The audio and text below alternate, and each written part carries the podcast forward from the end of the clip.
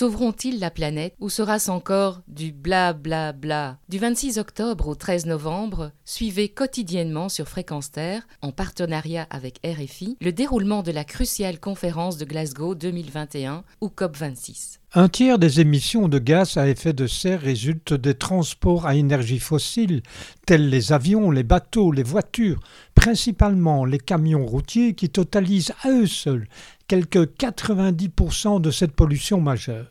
Si le vélo retrouve la cote, pas l'électrique qui est un leurre de modèle dit écologique et sportif, mais le vrai, celui où l'on pousse sur les pédales dans les montées pour accélérer, comme les transports publics, ceci reste encore une alternative trop marginalisée. En revanche, depuis des décennies, les compagnies low cost ont tout fait pour que le citoyen puisse passer un week-end à Ibiza ou aller voir un concert à Londres à bas prix.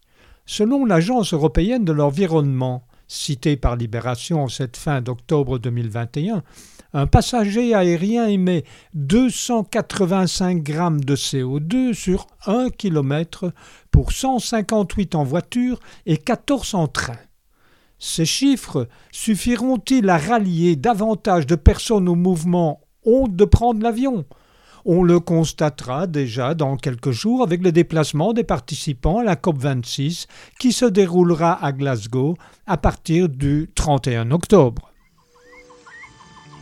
Retrouvez et podcastez cette chronique sur notre site fréquenceterre.com.